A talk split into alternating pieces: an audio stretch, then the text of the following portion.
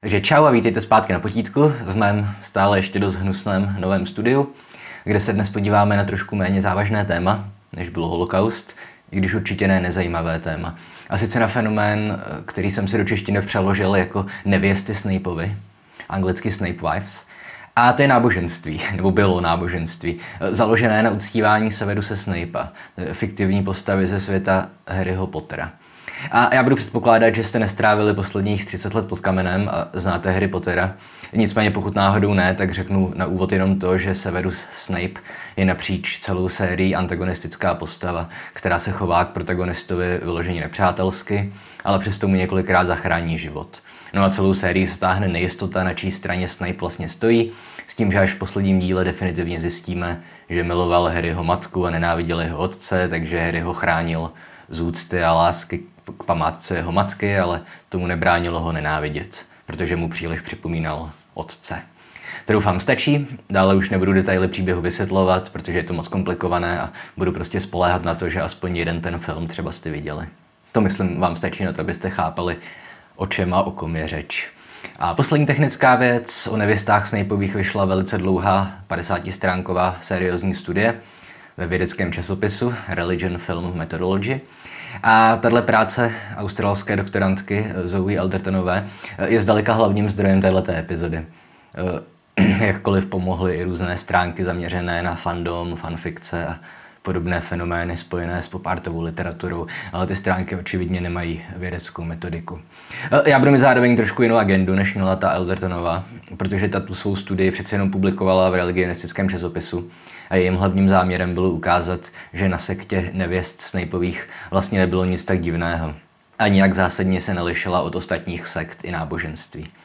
Ona tam ta Zoe poznamenává, že pokud někomu přijde ujete, že někdo vymyslí náboženství založené na fikčním textu, tak by se měl zamyslet ještě jednou, že to též platí prakticky pro všechna náboženství. A i pokud jste křesťani, židi nebo muslimové a věříte, že vaše verze Bible je pravdivá, tak si potom musíte nezbytně myslet, že všechny ty tisíce ostatních náboženství na fikčních textech či narrativech založené jsou. A nic to nemění na tom, že na nevěstách Snapeových opět není v podstatě nic divného. A pořád mi přijde pravděpodobnější, že existuje božský Snape, než třeba ty šílenosti, kterým věří mormoni. Ale jak jsem říkal, vysvětlit tohle je hlavní záměr té studie Eldertonové, mně půjde o něco jiného. A jako obvykle jsem zjistil, že když mě napadne zajímavé téma na video, zjistím, že ho před dvěma týdny natočili zvědátoři. Už se mi stalo se sedmkrát, ale kouknul jsem se na to a obě videa budou mít úplně jiný obsah.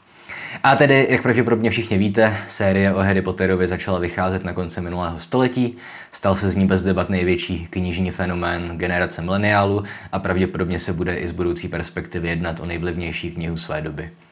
A jak to tak bývá s popártovými sériemi, které získají extrémní popularitu, tak fikční svět vytvořený spisovatelkou Joan K. Rowlingovou zdaleka překročil rámce toho původního textu. Vyšel dramatický sequel Prokleté dítě, teď nedávno formou videohry zase prequel Hogwarts Legacy, Relativně úspěšná je i prequelová filmová série Fantastická zvířata a vyšla i řada jiných knih či her zasazených do tohoto světa. A i takových, které prostě jejichž autorkou není Rowlingová. Zároveň každoročně vznikají tisíce fanfikcí, které rozvíjejí alternativní vývoj toho kanonického příběhu, doplňují díry či nedostatky původního textu, rozvíjejí příběhy vedlejších charakterů, případně dosazují autory fanfikcí do fikčního světa, obvykle za účelem popisu romantické záplecky mezi autorem fanfikce a jednou z postav. I na tohle mám video o fanfikcích. A jak už jsem říkal, tohle všechno je v podobných případech běžné. To též můžeme říct taky o populárních sériích, jako je Star Wars, Hra o trůny, Zaklínač, Pán prstenů, Stmívání a spousty dalších textů, obvykle z žánru sci-fi fantasy. Young Adult. Zároveň rozvoji Harry Potter fanfikcí velice napomohly dvě události. Jednak několika letá pauza mezi publikací čtvrtého a pátého dílu, kdy napětí čtenáři vytvářeli své vlastní odhady toho, jak bude příběh pokračovat. A jednak podle mnohých neuspokojivé zakončení celé série. S tím, že námitek ke konci bylo nekonečno. To je vždycky, že u každé série. A já sám jich mám taky hodně. Mimochodem, čekněte na Spotify nebo na Apple Podcast náš nový podcast Kocouři paní Figové, kde s Danem rozebíráme na velice velké ploše každou kapitolu. Ale je to 18+, plus, takže opatrně. Na rozdíl od potítka to není family friendly. Každopádně určitá nespokojenost s kanonickou verzí příběhu je extrémně míra fanfikcí vedle k tomu, že se daný fikční svět začal stále více vymykat z vlastnictví své autorky. A dnes můžeme, myslím, zcela bezpečně říct, že navzdory všem snahám Rowlingové došlo k dalšímu vítězství smrti autora. A že fikční svět Harry Pottera si dnes žije zcela vlastním životem, který nebere moc velké ohledy na intence své stvořitelky. Tohle všechno je důležité a můžeme si to schrnout jako nějakou první tezi, kterou později rozvineme. Tedy, že v případě Harry Pottera došlo k extrémnímu oslabení vlivu kanonického textu. K tomu prostě nedošlo třeba u Pána prstenu. A myslím, že tomu silně přispěly i mnohé kontroverze kolem Rowlingové, která se mezi dnešními mladšími generacemi, řekněme po 40 let, dokázala vypracovat v podstatě na pozici nejvíc nenáviděné osobnosti populárního umění. Zároveň platí, že tady ta sekularizace, jak to nazvat, to oddělení autora od jeho fikčního světa, celkově ulehčila pocit čtenářů a diváků, že kanonická verze narrativu není jediná správná, že se jedná pouze o jednu z interpretací a že ten svět nepatří autorce kanonu, ale celé společnosti. Což je opět krásný případ potvrzující charakter postmoderní situace. Jakkoliv můžeme namítat, že něco prakticky totožného se stalo, že už u nejstarších textů, u Homérových eposů nebo ještě očividněji v případě Bible. No a druhá zásadní teze by pak měla spočívat v tom, že v podstatě není vůbec nic divného na tom, že lidi vytvářejí náboženství založená na fikčních narrativech. Opět Eldertonová už ve své studii mluví o tom, že to též platí prakticky pro všechna náboženství, ale můžeme doplnit ty příklady ze současného světa. Dobře, dodnes je, myslím, relativně populární náboženství Jediů, založené na příbězích ze světa hvězdných válek. To je, myslím, nejznámější případ. Ale existují i náboženství vycházející třeba ze světa vytvořeného Tolkienem, že? především z knihy Silmarillion. A ačkoliv většina podobných náboženství, nebo asi bychom měli říct sekt, eh, vznikla jako recese, eh, opět platí, že po nějakém čase se začaly žít vlastním životem. Tohle je tuším společné i konspiračním teoriím že tedy, že plochá země nebo ptáci nejsou skuteční. To vzniklo jako recese nebo forma trollingu a nakonec se z nich vyvinuly celkem rozšířené a ne, neironicky přijímané konspirační teorie. No a třetí a tuším poslední zásadní teze se pak bude točit kolem toho, že, jak jsem zmiňoval nespokojenost části fanoušků s rozuzlením kanonického Harry Pottera, tak právě kolem konce Snapeova příběhu bylo snad nejvíc námitek a stížností.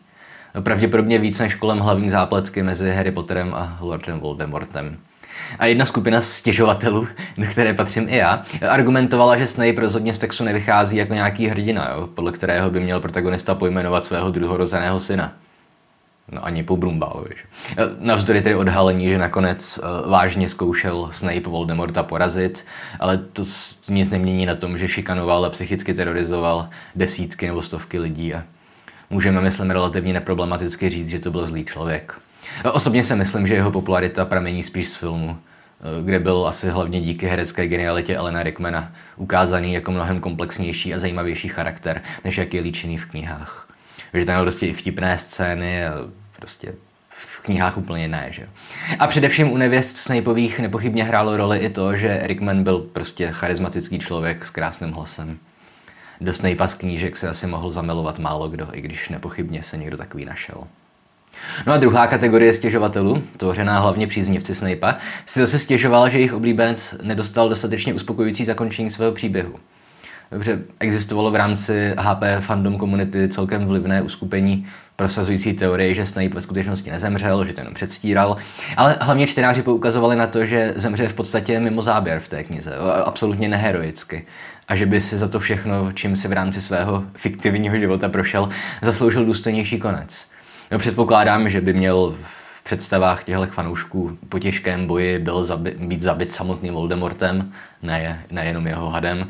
Ideálně ho měl že ho nějak zranit nebo oslabit a tím se podílet na eventuálním Harryho konečném vítězství. Sorry, že psychologizuju, ale podle mě k tomu vedly autorku dva důvody. Jednak chtěla uzavřít příběh Pobertu a jejich rivala v rámci jednoho uzavřeného prostě mikropříběhu, že jo, té bitvy o Bradavice. Z toho důvodu také nechala opět mimo záběr a opět relativně neheroicky zemřít taky Remusa Lupina.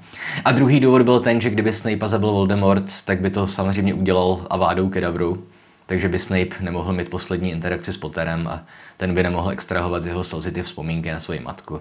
Víte, o čem mluvím, pokud jste to viděli. Nebo četli. Ale to je jenom teorie. Nejdůležitější na téhle sekci, nebo tezi, je fakt, že osud fiktivního Severuse Snape'a byl mezi čtenáři přijímaný celkem s nevolí. A když k tomuhle faktu připočteme dvě předcházející teze, tedy že vytváření náboženství odvozených z popartových textů je běžné a že nedůvěra vůči kanonu světa Harryho Pottera je extrémní, vlastně nevýdaná, tak není žádné překvapení, že zhruba mezi lety 2006 až 2010 došlo k příběhu, který se vám teďka pokusím co nejkoherentněji převyprávět. Dnešní epizoda, myslím, bude žánrově spíš vypravování, než obvyklá esej. No a náš příběh tedy začíná krátce po vydání předposlední knihy série Harry Potter a princ dvojí krve. V níž Snape zabil Gandalfa, zdálo se, že záhada Snapeovy lojality je vyřešena. Tedy, že skutečně slouží Voldemortovi a můžeme ho v klidu nenávidět, my jako čtenáři. No to by ale nebyla Rowlingová, liška jedna ryšavá, aby se později neukázalo, že jsme vlastně nic nepochopili a že ta vražda byla součástí velkého plánu. Nicméně to jsme tehdy ještě nemohli vědět, když jsme to někteří asi tušili. A dovedete si určitě představit, co tenhle ten dějový zvrat pro fanoušky Severu se Snape znamenal. No a mezi záplavou fanoušků, blogerů a autorů fanfikcí z HP světa se objevily tři dámy, dobře si zapamatujte ta jména, Conchita, Rose a Tonya. No oni měli společné to, že to nebyly jenom běžné faninky Snape'a, ale do větší či ještě, ještě větší míry uvěřili tomu, že Severus, či mistr, označovat ho jako Snape'a odmítali, takže Severus není jenom pouhá smyšlená postava, existující pouze ve fikčním světě, ale že je to reálná božská entita. Teďka na obrázku doufám vidíte fotomontáž eh, z Rose a Tonyou. Tu fotomontáž vytvořila Rose. Omluvám se za děsnou kvalitu, ale lepší se mi nepodařilo sehnat. Je to prostě jenom vytažené z toho článku, kde to je taky ve špatné kvalitě. No. Prostě ty původní blogy už neexistují. A jak teda vidíte, v té špatné kvalitně jednalo se o dámy ve středním věku, čtyřicátnice, které navíc zcela normálně existovaly v reálném světě. Byly vdané, lásky plně vychovávaly své děti. Tu fotku a na tohle upozorňuji proto, aby bylo jasné, že se nejednalo o nějaké zmatené teenagerky, vlastně 12 leté, ale naprosto dospělé lidské bytosti. A zdržte se komentářů ohledně jejich vzhledu, protože to je úplně irrelevantní. Něco, něco, vaše matka. Na obrázku pak chybí Končita, protože ta z celého triumvirátu, jak s tomu říkám, ovládajícího sektu nevěst Snapeových měla nejslabší pozici že na rozdíl od Tony a od Rose eh, se jí Snape nezjevoval a ani k ní většinou přímo nehovořil. A to ani poté, co se ho pro ní Tonya což byla mistr vyvolávač v té sektě, tak to se ji pro ně pokusila vyvolat při seanci vedené v reálném životě. A ona z toho končíte byla smutná a cítila se nemilovaná. Dokonce na jednom místě ve svém blogu popisovala, že s ní má Snape nějaký problém, který nejspíš vyústil z toho, že ho jednou přistihla, jak si v jejím šuflíku čte dopisy od fanoušků. Z čehož tedy očividně plyne, že se jí příležitostně taky zjevoval, ale zkrátka, když už náhodou, tak to dopadlo špatně. Na rozdíl od Tony a Rose, kterým dával rady i jiné věci, které probereme později. Mohli bychom tedy rozebírat důvody, proč se Snape hrabal v šuflíku jedné své obdivovatelky, když později zjistíme, že je vševědoucí, mohl si procházet internetová fóra a číst komentáře čtenářů, ale co už. Žádné náboženství není stoprocentně propracované. Každopádně Tonya a Rose byly tedy faktickými vůdkyněmi sekty. Ustanovovali teologickou teorii svého nového náboženství a mezi ostatními snejpisty, nebo lépe řečeno snejpistkami, měli největší autoritu. Končita byla taky velice uznávaná, ale přeci jen její autorita byla o něco nižší. A než budeme pokračovat s jejím příběhem, nebo s jejich příběhem, měli bychom si vysvětlit jádro jejich filozofie či víry. No a první a zásadní bod už jsme probrali. Tedy nevěsty věřili, že Severus je bytost reálně existující v něčem, čemu říkali astrální plán, astrální rovina. To je samozřejmě koncept, jehož zárodky nebo náznaky jsou přítomné v klasických filozofiích nebo v teologii. Počínají už Platonem. Nicméně daleko častěji se tenhle ten termín užívá přece jenom v diskurzu ezoteriky a hermetiky. No a druhá věc souvisí uh, s jednou z mých úvodních tezí, tedy s tou, že fanoušci série byli často nespokojení s tím, jak Rowlingová Snape'a vykreslila a jak uzavřela jeho příběh. No a zatímco naprostá většina nás, stěžovatelů, očividně kritizovala Snapeův charakter pouze v rámci uvědomění si toho, že se jedná o fiktivní charakter prostě jenom jsme říkali, že to blbě napsala Rowlingová, tak nevěsty Snapeovi zašly dost dál a v podstatě přišli s tvrzením, že J.K. Rowlingová je v rámci snapistického náboženství jakousi obdobou antikrista nebo možná si lépe řečeno falešného proroka. Tedy nevěsty věřili, že J.K. má stejně jako oni napojení na astrální rovinu, v níž Snape existuje, že se rozhodla zpřístupnit veřejnosti jeho příběh, což je všechno chválihodné, ale že své božstvo zradila. Jo, ať už úmyslně ne, nebo neúmyslně o něm psala lži, aby ho pošpinila a protežovala jiné charaktery, jako je Harry, Brumbal, jo, tedy opět jakési asi obdoby biblických falešných bohů, jako byl Bál, Belzebub a další. No, další důležitá charakteristika teologie snapistů pak vychází z toho, že jako filozofický základ jejich apologií téměř vždycky slouží křesťanství. Jo, a v rámci online debat se svými mnoha hejtry a posměváčky uh, předváděli Tonya, Končita i Rose, uh, myslím celkem argumentačně chytré strategie. No, pokud se tedy, dejme tomu, Rose někdo posmíval, že věří v knižní postavu, kterou nikdy nikdo neviděl, její odpověď vždy by byla jako ve stylu, že to též lze ale říct o Kristovi. Jo, o něm taky víme jen z knížky, která navíc, navíc zdaleka není tak čtivá jako Harry Potter. No a když nevěstám někdo tvrdil, že, že je nesmysl, aby se jim zjevovala knižní postava, no tak opět narazil na pěkně tvrdou zeď. Že měli překvapivě dobře načteno a argumentovali reálnými historickými ženami, kterým se zjevoval Kristus a v podstatě to byly jeho nevěsty, že jo, třeba, nevím, Hildegarda z Bingenu, svatá Terezie z Avily. No, to, a mimochodem tyhle postavy byly kanonizované, byly prohlášené za svaté, takže jejich tvrzení o tom, že se jim zjevoval Kristus a že to byly jeho nevěsty, lidi očividně taky uvěřili. No a Rose zároveň uznávala, že Snape se zkrátka nemůže zjevovat každému a že Snapeismus není pro každého.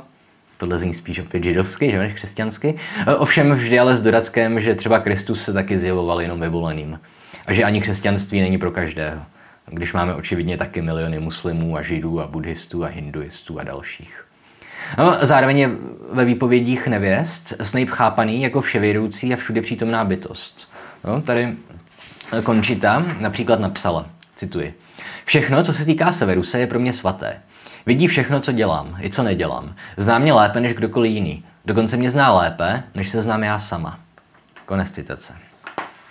No a všechny tři ústřední nevěsty pak mají společnou naprostou oddanost svému božstvu. A jejich rétorika je, myslím, jako těžko rozeznatelná od rétoriky oddaných služebníků Krista. Jo, tedy byla by těžko rozeznatelná, pokud by se jednalo o oddané služebníky Krista s mizernou znalostí gramatiky a potřebou nadužívat kapslok. Těch konec konců je dneska taky dost na internetech. Každopádně si můžeme přečíst, co Končita, Tonya a Rose spíší o svém vztahu k Snapeovi. Uh, cituji Končitu s drobnými úpravami gramatiky a koherence a bez kapsloku, ten nedokážu napodobit. Miluji ho více, než jsem kdy koho milovala. Bez váhání bych pro ní zemřela. Můj život bez něj je krutý a zbytečný. Nikdo nemůže zabránit mé lásce k Severusovi. Dokonce ani sám Severus ne, protože je mojí součástí. Konec citace. No a Tonia, ta pak zase pokládá poetickou řečnickou otázku. Cituji. Chtěli jste někdy něco tak zoufale, že vás z toho bolela duše? Že to pohlcovalo vaše srdce i celé vaše tělo? Občas mi to vhání do očí slzy a touhou se celá třesu. Posedlost není slovo, které by dokázalo plně vystihnout moje pocity vůči severu se Snapeovi. Konec citace. No, zajímavé je i to, že všechny tři hlavní nevěsty jsou bývalé křesťanky, ale vzdali se své původní víry. Myšleno ještě předtím, než přijali Snapeismus. S tím, že Rose dokonce na jednom místě zmiňuje, proč k tomu došlo. Údajně kvůli nespecifikovanému pokrytectví církve a taky kvůli množství nevyslyšených modliteb. Na tomhle je taky pěkně vidět síla, že o placebo efektu nebo víry v modlitbu.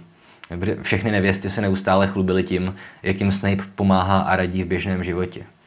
Takže mimo jiné bylo třeba Snapeovou zásluhou i to, když se jedné z nich podařilo dobře propéct steak, když mělo děcko dobré známky ve škole a podobné věci. Dokážete si to představit. Stejně tak pokud se něco nepodařilo, mm, muselo být vysvětlení to, že dotyčná nijak neúmyslně urazila svého mistra. Myslím, že i tady jsou úplně očividné paralely s ostatními náboženstvími, nebo aspoň v jejich uh, ranějších stádiích. No a Snape pak pro nevěsty představuje jediného boha a jedinou nadpřirozenou entitu. Jeho víra v cokoliv jiného není v jejich doktríně dovolená. I tohle je očividně společné s křesťanstvím, ale Rose se na jednom místě stěžuje, že se kvůli Snapeovi musela vzdát své víry v existenci upíru. Což opět jako je vidět, že to fakt brala vážně. No ovšem na závěr, již zcela v křesťanském duchu, ale Rose prohlašuje, cituji, Severus je v skutku můj vládce, pán, bůh a spasitel. Všechny tituly psány s velkým písmenem. No a teď bychom si tedy asi měli povědět, jak dámy se svým mistrem komunikovali. Už jsem několikrát říkal, že jim něco tvrdil nebo že se jim zjevil. No a tedy konči toho prakticky nikdy nedokázala vyvolat, to jsem říkal hnedka na začátku, a když už se náhodou setkali, nedopadlo to na nich dobře. Rose, ta pak zase měla s vyvoláváním Snape'a velké problémy, které přičítal následkům, které na ní zanechali křesťanské mše. Jo, takže vrchní vyvolávačkou se v rámci triumvirátu eh, stala Tonia, té to šlo nejlépe, s tím, že Rose ráda uznávala, že v té činnosti není tak dobrá a soustředila se spíše na apologetickou a teoreticky teologickou činnost na sítích. Jo, to ale neznamená, že v tom Rose nebyla lepší než končíte. Přeci jen Rose ze severu jsem příležitostně kontakt navázat dokázala i bez pomoci, s tím, že tvrdila, že komunikace s ním je stokrát snazší a srozumitelnější, než když se ještě jako křesťanka pokoušela komunikovat s Bohem. Zároveň ale Rose zkrátka uznala Toniu za nejlepší médium, k čemuž vedlo hlavně to, že když Snape vyvolávala Tonia, tak Rose cítila jeho přítomnost a zkušenosti obou děvčat ze setkání s mistrem se shodovaly. Co pak vedlo k tomu, že Tonia prostřednictvím jedné své fanfikce nechala sebe samou Snapem prohlásit za jeho zástupkyni na zemi. A na svém, boku, boku, na svém bloku prohlásila, že některé pasáže eh, jsou tlumočením jeho slov přímým. Opět očividná podobnost s Pentateuchem, který taky měl Mojžíšovi nadiktovat sám Bůh. Myšleno tedy Jehova nebo Jáhve, nikoli Snape očividně. I když kdo ví. No a tak Snape prostřednictvím Toni eh, vyhlašoval některá pravidla své církve. Mimo jiné tvrdil, že, cituji, Nenávidí otravné, uhyhněné faninky, které si myslí, že ho chápou a považují ho za jakéhosi rostomilého cukrouše. Konec citace. Případně na jiném místě, o dost už poetičtěji, prohlašuje Severus následující. Cituji. Promlouvám pouze k ženám, které jsou silné, dokáží odolat mému ohnivému temperamentu a konat to, co po nich žádám. Chladně ignoruji ty marnivé, přihlouple se culící ženské, neschopné udržet myšlenku. Konec citace. Trošku elitářské. No, zároveň pak Snape to ní ukazoval vize toho, co se stane v příští knize. Jo, takže například před vydáním Prince dvojí krve Tonya zcela správně předpověděla, že Snape bude sedět v černém hábitu ve své kanceláři.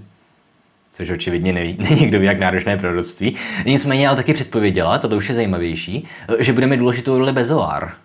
Jo, to, to doslova působivé, že Bezoar má skutečně zcela zásadní roli. Harry z jeho pomocí zachrání život svému nejlepšímu kamarádovi a zároveň to není něco, co by mohl předpovědět jen tak kdokoliv. Jo. Na rozdíl od toho Snape'a sedícího ve své kanceláři. Jo, ale nevím, on to možná zmínila Rowlingová v nějakém rozhovoru prostě, že se jí zeptali, jestli, jestli můžete prozradit něco o ději z té knížky a ona řekla, hm, řeknu vám, že důležitou roli bude hrát Bezoar. Nevím, cokoliv. No, a tak bychom se asi měli povědět něco o tom, jak Snape'a vlastně vyvolávali. No, eh, Rose a Tonya zabrali pro sebe jednu místnost eh, v Rouzině domě. Jestli jsem to ještě neříkal, tak oni se stýkali fyzicky. Žili asi ve stejném městě. A vytvořili z té místnosti v podstatě oltář, nebo malou kapli, nebo jak to nazvat. I když očividně nebyla kdo ví jak sofistikovaná, spíš minimalistická, protože její, její výbavu tvořily pouze plagáty se Snapem. No a jak si správně všiml v podstatě každý, kdo se tomuto tématu věnoval, nejpopulárnější je samozřejmě video od Strange Eons, tak dámy si možná úplně neuvědomili, že ve skutečnosti nezbožňují Snape'a nejbrž Alena Rickmana. Ale co už, to už je zase jenom psychologizování, nevíme. No a taky o Snapeově oltáři máme spoustu zajímavých informací, takových vedlejších.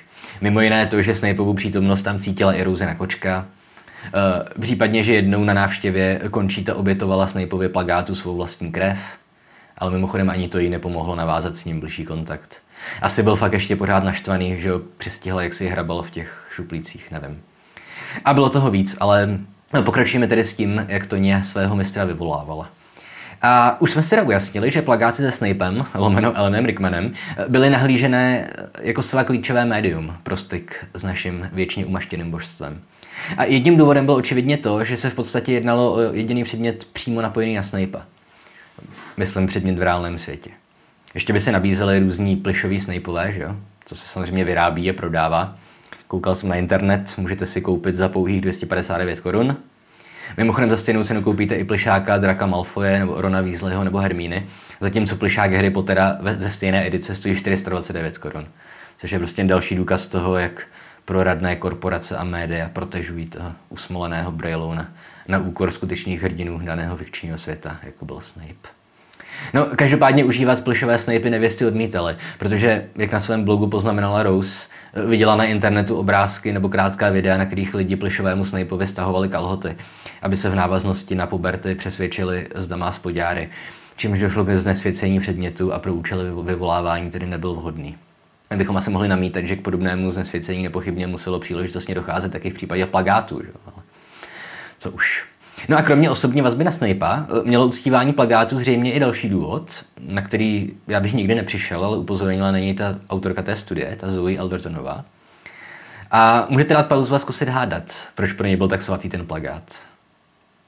No, ten důvod byl podle Zoe to, že nevěsty přikládaly váhu kanonickému textu, alespoň v tom ohledu, že zřejmě věřili, že stejně jako v textech Rowlingové se mohou postavy na obrazech pohybovat a mluvit. Takže dává smysl, že při seancích Severus promlouval na své uctívačky vlastně zcela v souladu s pravidly kanonu fikčního světa, kterému nevěsty očividně přiznávaly jisté ontologické kvality. S tím, že opět, už jsem to zmiňoval, ale Rowlingová má v rámci snapismu problematickou úlohu jakéhosi falešného proroka. Tedy nevěsty věřili, že stejně jako oni je na Snape'a napojená a uznávali některé základní rysy kanonického fikčního světa. Jo, tedy existenci Snape'a, Voldemorta, Brumbála, Bradavic, Harryho Pottera. Nicméně podle jejich teologie eh, dostala Rowlingová od Snape'a za úkol popsat jeho roli v rámci porážky Voldemorta, ale ona ho zklamala a zásluhy klamně připsala Harry Potterovi nebo Brumbálovi. A co je opět zajímavé i z literárního hlediska, a ukazuje to, že nevěsty Snapeovi rozhodně jako nebyly nějak hloupé, tak oni si všimli toho, že problém eh, nahlížení na Snape'a v rámci těch kanonických textů eh, spočívá v tom, že celý ten narrativ je podávaný očima Harryho. Ta fokalizace je interní Harry Potterova. Jo, a my tohle s Danem řešíme celkem často v tom našem podcastu. Tedy, že pokud třeba v knihách vidíme ty hypertrofované popisy, dejme tomu rodiny Darsleyových, že ten Dudley byl širší než vyšší a tak podobně, což asi ani není fyzikálně možné, eh, tak se nemusí nezbytně jednat o nadsázku vypravěčky textu, ale jenom o reflexi Harryho pocitu vůči Dudleymu. Jo? A že podobně třeba mohl Harry vnímat Snape'a hůře, než jaký byl ve skutečnosti. Jo? Protože se prostě neměli rádi. No, takže je dost možné, že JKR se dokázal napojit na astrální plán, v níž existuje i Snape, eh, nicméně mohla být nějak oklamaná, jo? třeba zlým démonem Potterem který jim prostřednictvím dehonestoval skutečný charakter mistra Severuse nebo něco v tom smyslu. Opět možná vám to může znít praštěně, ale pořád je to o dost lepší a logičtější než celý mormonismus nebo scientologie. Scientologie mimochodem tímto oficiálně prosím, aby mě přestali obtěžovat a neposílali mi už žádné e-maily. Děkuji. Ale tady zatím, zatím jsme si doufám ujasnili, jak a proč nevěsty Snape'a uctívali. A teď asi přišel čas si vysvětlit, eh, proč jsou to vlastně nevěsty jakou podobu měl jejich svazek s mistrem. A jak do něj zapadali tak jejich manželé a Lily Potterová, že? rozená Evansová, tuším. Protože se nám tu tvoří takový ezomilostný mnohouhelník, že ano. A zároveň situace byla pro všechny tři hlavní nevěsty mírně odlišná. Kde Končita byla svobodná, takže pro ní svatba se Snapem nebyla jako nějak problematická. To se mimochodem projevilo i v jejím svatebním slibu, v němž ona jako jediná z těch nevěst použila frázi, že bude věrná jenom jemu a nikdy nebude milovat žádného jiného muže. Oproti tomu Tonia i Rose byly a snad stále ještě jsou vdané a z jejich zápisků můžeme asi celkem dobře rekonstruovat, jak šťastně. Manžel Toni má, má totiž, nebo takhle, manžela Toni má Snape evidentně rád, ne obráceně. Poroučí jí, aby se k němu chovala se stejným respektem jako ke svému mistrovi, s tím, že má zakázané ale jakékoliv jiné muže, než svého pozemského manžela. A opět včetně myšlenek. Tady vidíme opět podobnost s tradičními monoteistickými náboženstvími kde se taky dá řešit i v myšlenkách, nikoli v pouze reálnými činy. Hm? Oproti tomu Rose to se svým manželem měla evidentně trošku těžší. Hlavně proto, že očividně urazil Severuse, když o něm prohlásil, že není skutečný. A tak sice eh, Snape Rosina manžela tak nějak toleruje a užívá ho jako nástroj k tomu, aby mohl souložit s Rose. Nicméně pokud ho Snape zrovna neovládá, tak jejich sexuální ani běžný manželský život nestojí za moc. Eh, s tím, že Rose je ve svých online denících velice otevřená a popisuje, myslím, klasické problémy klasického manželství po 20 letech. Jo, tedy, že jí manžel nevěnuje pozornost, po večerech si čte radši časopisy, než aby se jí věnoval. A dokonce i když sedí vedle něj v sexy oblečení nebo úplně nahá, stěží si ji všimne. No. A v souvislosti s tím potom na jednom místě provádí Rose celkem zajímavou sebediagnózu. Když napíše, cituji, Není divu, že se stále více a více a stále častěji utíkám do světa svého mistra. No, není divu. Opět je to psychologizování, ale řekl bych, že ženatí pánové v dané dámy nezapomeňte věnovat dostatek pozornosti svým partnerům a partnerkám, jinak vám začnou zahýbat s fiktivními postavami. No a mohl bych vám vysvětlovat další detaily sexuálního života božského Severusa Snape'a, ale asi to moc nemá cenu. Může aspoň napovědět, že zapovídá homosexualitu, takže žádní manželé Snapeovi existovat nemůžou. Je to vyloženě dívčí klub. A nejradši potom mistr má, když pro něj děvčata předvádějí erotické tanečky. A potom jo, další věci. Nesnáší končitinu matku, protože že jo, odpor ženichu ke tchýním je v podstatě archetypální. Jak říkám, je toho dost. Zajímavější ale problém, jak nevěsty vyřešili problém s Lily Evansovou. Protože ta je, jak víme, mistrova jediná láska. Always. No a věc se má tak, že ještě v roce 2007 to měla Lily u nevěst dobré. A oni ji považovali za svou metaforickou sestru. Metonemickou, sorry. Jo, prostě za další z nevěst Snapeových. S tím, že očividně měla výsadní postavení. Protože třeba Rosin, eh, svatební slib, začínal slovy jakože my, Lily Evansová a Rose, slavnostně slibujeme, přísaháme, bla, bla, bla. Takže očividně eh, žili v jakémsi polyamerickém svazku. Ostatně Rose taky měla svého reálného manžele a v podstatě to vycházelo tak, že Snape i Rose měli partnera ve své vlastní depenci, tedy Snape měl Lily a Rose měla tuším, že George se jmenoval. A jejich vztah byl mimodimenzionální. Takže vlastně nepodváděla Rose svého manžela, ani Snape nepodváděl Lily. Nicméně asi o rok později, eh, někdy v průběhu roku 2008, eh, Snape to ně vysvětlil, že se na Lily vykašlal, protože ji nikdy neodpustil, že si vzala Jamese Pottera.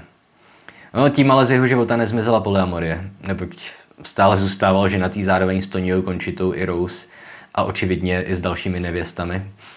Um, a prostě se vždycky vybíral jednu z nich. S tím, že ústřední médium, Tonya, očividně nebyla žádlivá opět to prostě evidentně vyplývá z toho, že fakt věřila v to, v co věřila.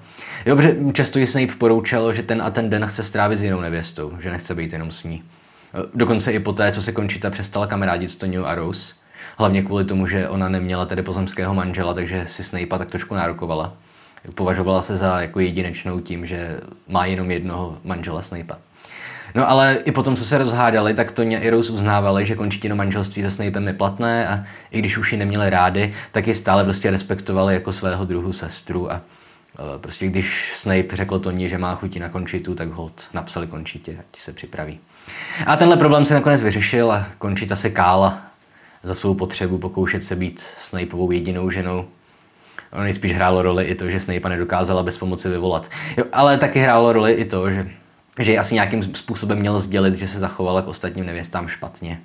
A že ji to sice odpouští a zůstane jejím manželem, ale nebude s ním mluvit. Každopádně Triumvirát se konečně rozpadnul po vydání poslední knížky v roce 2008.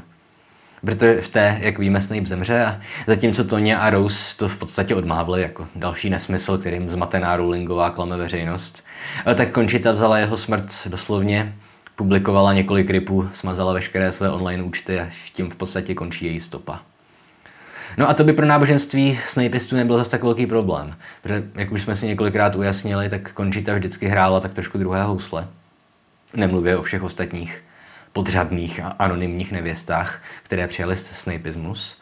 No ale skutečný konec té sekty e, přišel někdy kolem roku 2010 kdy se za poměrně záhadných neznámých okolností rozhádali taky Tonya a Rose. Opět dochovaných záznamů z té doby není mnoho. Ale Zoe Eldertonová došla k závěru, že hlavní problém spočíval v tom, že Rose se začala zajímat taky o další muže.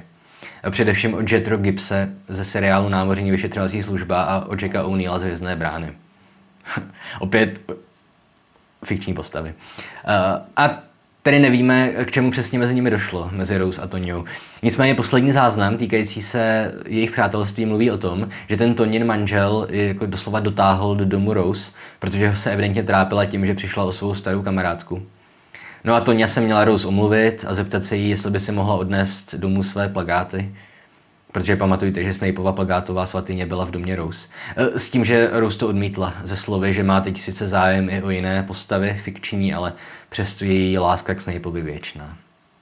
No a jak náš příběh končí? E, jediná literárně aktivní z triumvirátu zůstala Rose. S tím, že její poslední příspěvek na blogu ale byl krátkou recenzí posledního filmu, e, kde mimo jiné napsala, cituji, já vím, že je to jenom příběh, ale přesto doufám, že Lily dokázala Severusovi odpustit. Konec citace. Vím, že to je jenom příběh. Můžeme to asi interpretovat různými způsoby, ale vzhledem k tomu, že dřív byla Lily nevěstami od, odsunutá a on de facto přebral její místo, tak mi připadá jako nejpravděpodobnější vysvětlení, že Rose konečně přijal fakt, že Snape je jenom fiktivní postava. A vrátila se k tradičnímu fanouškovství, tedy přála postavě dobré v rámci jeho vlastního fikčního světa a nechtěla si uzurpovat i pro sebe v reálném světě. Jejímu manželovi se myslím ulevilo a tak skončil příběh nevěst Snapeových. Jak ale poznamenává na závěr své studie Eldertonová, cituji, původní Snapeisté zmizely.